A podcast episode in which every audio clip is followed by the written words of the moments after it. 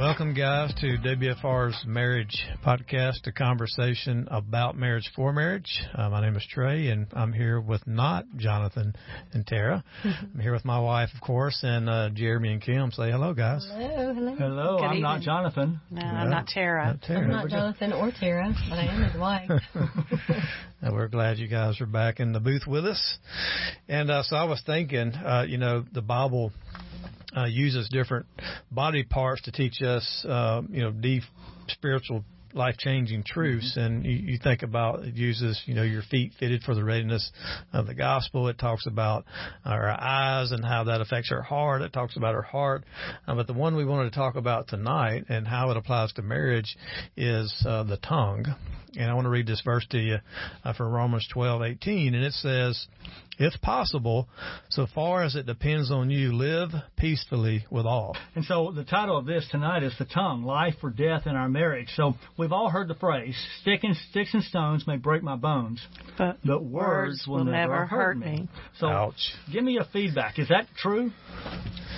Negative Ghost Rider. I don't really think about I can go break my arm and go to the doctor, get it fixed, and it's going to heal in time. But if you say something that hurts me with your words, I can't go to the doctor, put it in a sling, and it just goes away. Like emotional damage happens, and and that takes well, it takes Jesus Christ. You know, we can be healed from it, but it's a lot more painful than just breaking my arm. Um, Yeah, sticks and stones definitely hurt it, but I found that words, is- specifically and especially in marriage, uh, they tend to linger around a little bit longer, and uh, they're they hurt. For It sure. definitely, definitely can can ruin a relationship. It can do so much harm that some couples cannot get over those words that were shared. There's power there in those words. Mm-hmm. They're mm-hmm. they're either used for good in your marriage or they're used for evil in your marriage. So I definitely believe they can do some damage mm-hmm. or they they can help us encourage one another. It, it's it, those words uh, can hurt. yeah, sure. so we all agree that we know words are a big deal. Right. So tell me, why is that? Why is words so such a big deal? Why is this so important in marriage? Hmm. Well, I feel like I know there's times when I have said things just out of anger that I really didn't mean them, but once they've been said, it's always in the back of Trey's mind. Right. But you said, so you had to have really thought that or felt that way when sometimes when I'm just anger in anger and letting it letting my words just fly, I'm just trying to hurt I am just trying to hurt him. I'm not speaking what I truly feel. I'm just trying to cut deep and and win the uh, the argument or whatever's going on. Yeah, a lot of times when uh, we've used uh, hurtful words towards e- each other, you a lot of times it's it's in anger, you know, in those moments, and and when you hear that, uh, you think, well, he meant that, or she she meant that, you know, and like she said, you just really uh, dwell on that, and uh, those are hard uh, to get over, you know. Well, we use those words sometimes as pure weapons to damage one another. And we have to agree that we've probably all done that to our mate, that we just hurled words at one another and done such great damage. And it's hard to take them back. It's like putting toothpaste back in the tube. It mm. just doesn't seem to happen. And there are words and conversations and disagreements and arguments that I regret having with Jeremy over time. I wish that we had not said those things, that we had not damaged each other. It's hard for those comebacks. It's hard to walk through all that pain. Uh, you think physical abuse is bad, but verbal abuse is is damaging too, and um, it, it's hard to talk. I mean, it's, it's you, you can cross your wires, you can communicate in different ways, you can just uh, use a different word choice or something like that, and all of a sudden, you can rev it up a notch and get out of control real quick because there's a lot of power there uh, with misunderstandings. So this comes down really just learning how to communicate. And we struggle with communication because we do. We come from different backgrounds. We're made differently. We're set up differently. We have a tendency to what, what I call self-protect, meaning that you're going to build up walls to protect yourself and that affects your communication. But one of the main reasons we don't communicate comes out of James chapter 4 verse 1. It says this, where do you think all of the wars and quarrels come from? Do you think they just happen? Well, think again. They come about just because you want your own way and you fight deep inside for it. So, so much of this struggle is simply because of our own selfishness mm-hmm. that we mm-hmm. have. And that's where we get to the point with the power of the tongue, the power of good and evil that comes from that. And so, what we want to do is talk about some of these things that happens as a result of the tongue and some of these verses that are going to help us get through some of this. And so, I want to look over at James chapter 1. I'm going to read this verse and let y'all kind of go through some of the the uh, observations that you might get from this verse. James chapter 1 verses 19 and 20 says this, My dear brothers, take note of this. Everyone should be quick to listen, slow to speak, slow to become angry, because human anger does not produce the righteousness that God desires. So what are some observations you get from that verse? Never really quick to listen and we're really quick to speak. I mean, we are doing exactly the opposite many times in our marriage of what that verse says. Mm-hmm. You know, when we're triggered, what we should do is immediately try to stop not reacting to one another. Stop and listen. And uh, instead of trying to talk and defend and escalate uh, our language, we're just not quick to listen and quick to stop uh, talking. Sometimes I know that I'm I'm guilty of that. I own that sometimes, and uh, just stopping to listen to our spouse. What are they really trying to say to us? And uh, if Scripture gives us that truth, it is the best advice ever. Why don't right. we adhere to it? Um, well, you know, I was talking about um, how I would fly off my words in a fight, and I would say stuff that I truly didn't mean that harm Trey. So I pick up out of that verse the "be slow to speak" um, part because if I would slow down and think about what I'm about to say, hmm. and really listen to what where he's coming from and just collect myself for one.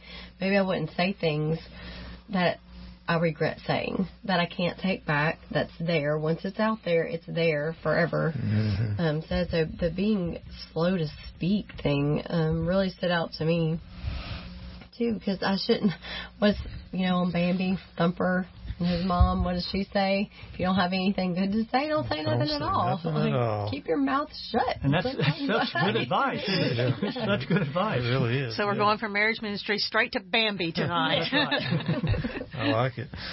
Uh, so the other part of that was uh, just be slow uh, to become angry. And uh, I know just from our experiences in our conflict, uh, something that's necessary uh, for me at times when I feel uh, my temperature rising mm-hmm. uh, is to push the pause button. Uh, it's, it's a good time to walk away. Say, hey, I want to have this conversation, uh, but uh, I don't want to uh, reach that point. So um, I'm just going to push the pause button here. We'll come back and revisit this and talk about this uh, when, when I'm in a better place. Uh, so slow to become angry. Yeah, and that is so important to be that. And so you put them all together, quick to listen, slow to speak, and even slower become, become angry. angry. Yeah. So basically, you just got to, whenever your spouse has something to say, just shut up right. Mm-hmm. and listen and don't react and just be there. Right. And right. see what that because what we come to find out is the real goal of communication is not to get your point across. Right. The real goal of communication is mutual understanding. What does that look like? Well, I think that's where the being quick to listen. I'm not going to understand where Trey's coming from if I'm not listening and I'm just flying off with my words. But to understand, I may not agree with his point of view, but mm-hmm. I need to try to understand what he's trying to communicate. So if I don't understand I need to ask clarifying questions like, okay, this is what I hear you saying. Is this what you mean? Like, this is how I'm receiving it. So it's being able to understand where the other person's coming from. And then that goes both ways. Right. So we learn in, in Proverbs 18, verse 12, that death and life are in the power of the tongue. And so let's just talk a little bit about Kim. You you had done some research on some of the neuroscience that happens as a result of this. So give us some answers and uh, some ideas of what happens in the neuroscience of what happens when we are triggered and when things go wrong in our brain. Well, first of all, we are wired, our DNA is wired to react. And as humans, we forget that when we react with words, there's weight in those words. And, and what it looks like, it can be hurtful, it can be wrong. It's a big trigger to us uh, uh, within our DNA. So what happens is this, is, is a lot of neuroscience. There's a structure in your brain called the limbic system. Sorry, the limbic system is where all those emotions begin. So we've got the limbic system with all the emotions beginning there. Then there's a part of the limbic system, and it's very small, and it's the amygdala. Mm-hmm. And the amygdala is what is triggered. So the amygdala immediately jumps into action. There's no distance between the thought process and a reaction. That's so dangerous. We, we it's a dangerous place to staff. be. We call that getting your amygdala hijacked. and that's what happens. It gets hijacked and goes off on some tangent somewhere. So, so when that happens, the amygdala re- reacts and it does not connect to our cortex. And our cortex is really good for us as mm-hmm. a husband and wife because it has got wisdom stored there. It's got previous experiences stored there. It's our consulting firm. If we needed to go to counseling, the cortex would be wise counsel. But there is no wise counsel because it's straight from the limbic system to reacting to the amygdala straight to triggering us and our words come out. That's why what Anna said, there's so many times you wish you could take those words back, but it's hardwired into us. That's how our brain reacts. So it really goes back to what we were really saying. You really have to understand how you are wired to be quick to listen mm-hmm. and slow to speak because our DNA and the way our brain's system is wired, it doesn't happen that way.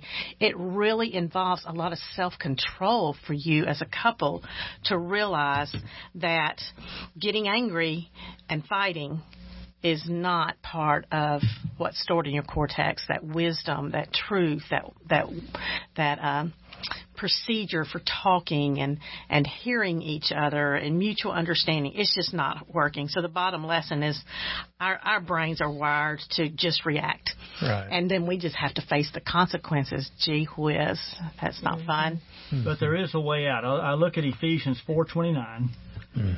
and it says this do not let any unwholesome talk come out of your mouth Right. but only what is helpful for building others up according to their needs, that it may benefit those who listen. So what that tells me is you can retrain that amygdala to do some things and to actually have your tongue speak life. And so does what you say tear up or tear down your spouse? Right. That's basically what we're looking for here. So you have to ask yourself that question. Yeah, and I think Thumper's mom was right. She quoted scripture. If you don't have anything good to say, don't say anything at all. because that is what that scripture is saying. Like, if you're not building your spouse up, you are tearing them down. Right. And I, I love this verse uh, in Colossians Colossians four six that uh, speaks to this point. It says, "Let your conversation be always full of grace, seasoned with salt, so that you may know uh, how to answer everyone." I think that would that would probably include uh, marriage as well. You know. Even in Proverbs 25:11 it says a word aptly spoken is like apples of gold mm. in settings of silver. There are perfect words that we can use in conversation with our spouse. They're loving, they're kind words, they're seasoned like Trey said, and it is a tree of life in our marriage. Uh, the tongue can be that life in our marriage. Uh, encouraging words, affirmation, mm. and uh, having that life in our in our marriage by uh, using those um, models in Scripture that tell us repeatedly to control our tongue. Right. And so what this tells me is that we have to be really good at both listening and talking. Right. Our listening has to be quick, and our talking has to be wise and has to be life giving that we have there. And so that's really the solving the big problem that we have there is learning to be able to do that, and learning how to do this early in your marriage, learning how to communicate early, learning how to communicate often in your marriage. You know, Kim and I we laugh all the time talking about this because we are just really not very good communicators. We have to work at this, and that's why we are at Reengage every Thursday night. That's why we do all these do these podcasts because we have to continually work at something that we're just not very good at. Right. Yeah. Trey and I aren't the best communicators either when it comes to communication. So I really don't know why Trey keeps asking us to talk about communication. and I guess it's just the point that it, it draws me to Scripture to study it more and to commit more of my attention to it and to realize that God will guide me in my weakness and He will guide Jeremy and I and provide us and strengthen us in this in this walk in life when it is our struggle Yeah. and we know it. I know, um, um, as Anna said, I, I'm not a good communicator. Uh, most of the time, I'm I don't want to listen. I just prefer to get my point across. And uh, you, you think about all the the negative communication patterns. Uh, I've I've broken every one of them uh, uh, multiple times, but the more that I walk uh, with Christ, the more that I'm in His Word, uh, the better uh, I'm able to do those things. And the more often I do uh, those things is when I'm, I'm in His Word and, and trying the best to walk with Him. So Exactly. So we have we we know step one we got to be good at listening and good at talking. Step two we want to be thankful for our spouse. What does it look like to be thankful for your spouse? How give me some practical ways that that works. I know one thing that that uh, I've always appreciated, and I think this probably worked both ways in, in every marriage is when your uh, spouse publicly appreciates you uh, in front of others. Like that just speaks volumes uh, to to the other spouse, and so I think that's one way to be thankful for your spouse is Exactly. just to verbalize that in front of other people. You know, Well, I think we go back to the question that we need to ask ourselves all the time. Are you speaking to your spouse and tearing them down? Are you speaking to your spouse and building them up?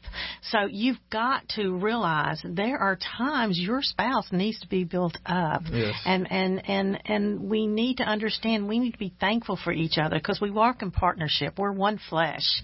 And we need to be thankful for this person that we're walking and doing life with. And we take them for granted sometimes and we just don't say those things like, I really appreciate you helping me tonight. I don't know how I would have gotten that done. Or, or thank you for talking me through that and, and thank you for the wise counsel and, and us spending some time together and working through that. We need to be thankful for those times. Hmm. Conflict and communication is rough and it's difficult to do, but we need to be thankful to that spouse that will we can walk together in that and carry us to the other side. I think you're right. A lot of times we want to focus on the negative because uh, that's what our human flesh wants to do. But I think you're right. We need to focus Yeah. more on the, That's the what I was about to say. I think of Philippians, where the scripture that tells us whatever is true, pure, honorable, right, praiseworthy, um, all those things, think on those things. Doesn't mean the negative things don't exist, but the Bible tells us don't think on them. So if I am focusing on everything I have to be thankful for about Trey, if that is my my mindset all the time, whenever there's a disagreement or whenever there's a conflict or something that needs to be hashed out and communicated, I'm not going to be quick to defend myself because I know the true motives of his heart because that's what I've been focused on Exactly. is the things I'm thankful for about him and I'm going to be slow to speak and quick to listen because I'm going to try to understand what he's telling me. Mm-hmm. So, you know, the second thing then was being thankful for your spouse. And the third thing is remember your teammates, not opponents.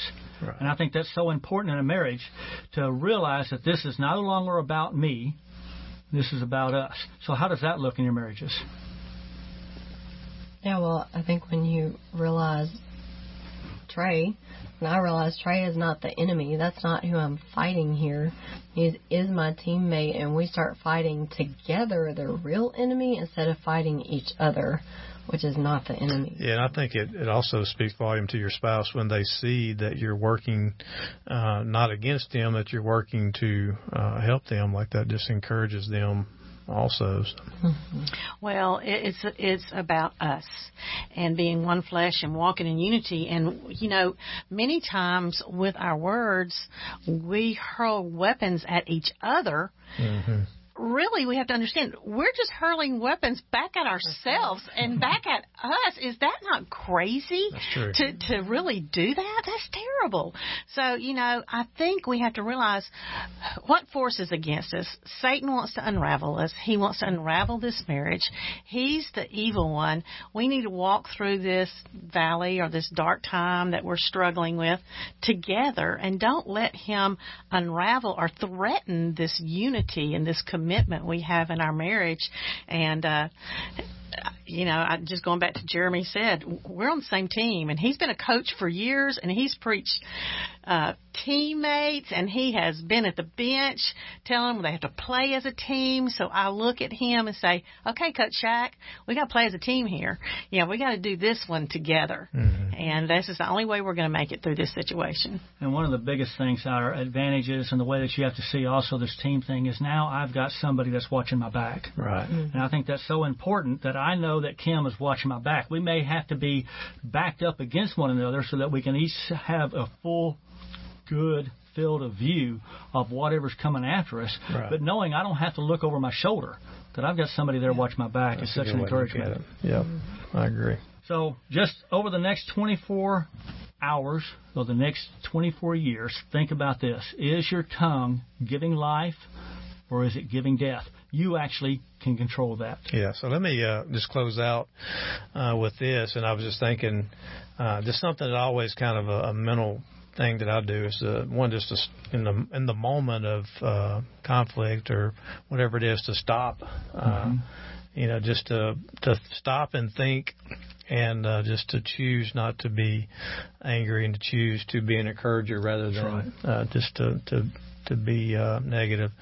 But I think when we do that, when we just stop and, and think, we we bite our tongues and uh, we refrain from saying hurtful things, and uh, I think uh, we are we're protecting our marriage uh, when we do that. I think that's a good way uh, to look at it. So, uh, thank you for listening to uh, our podcast, and uh, we hope that you'll uh, give us a like.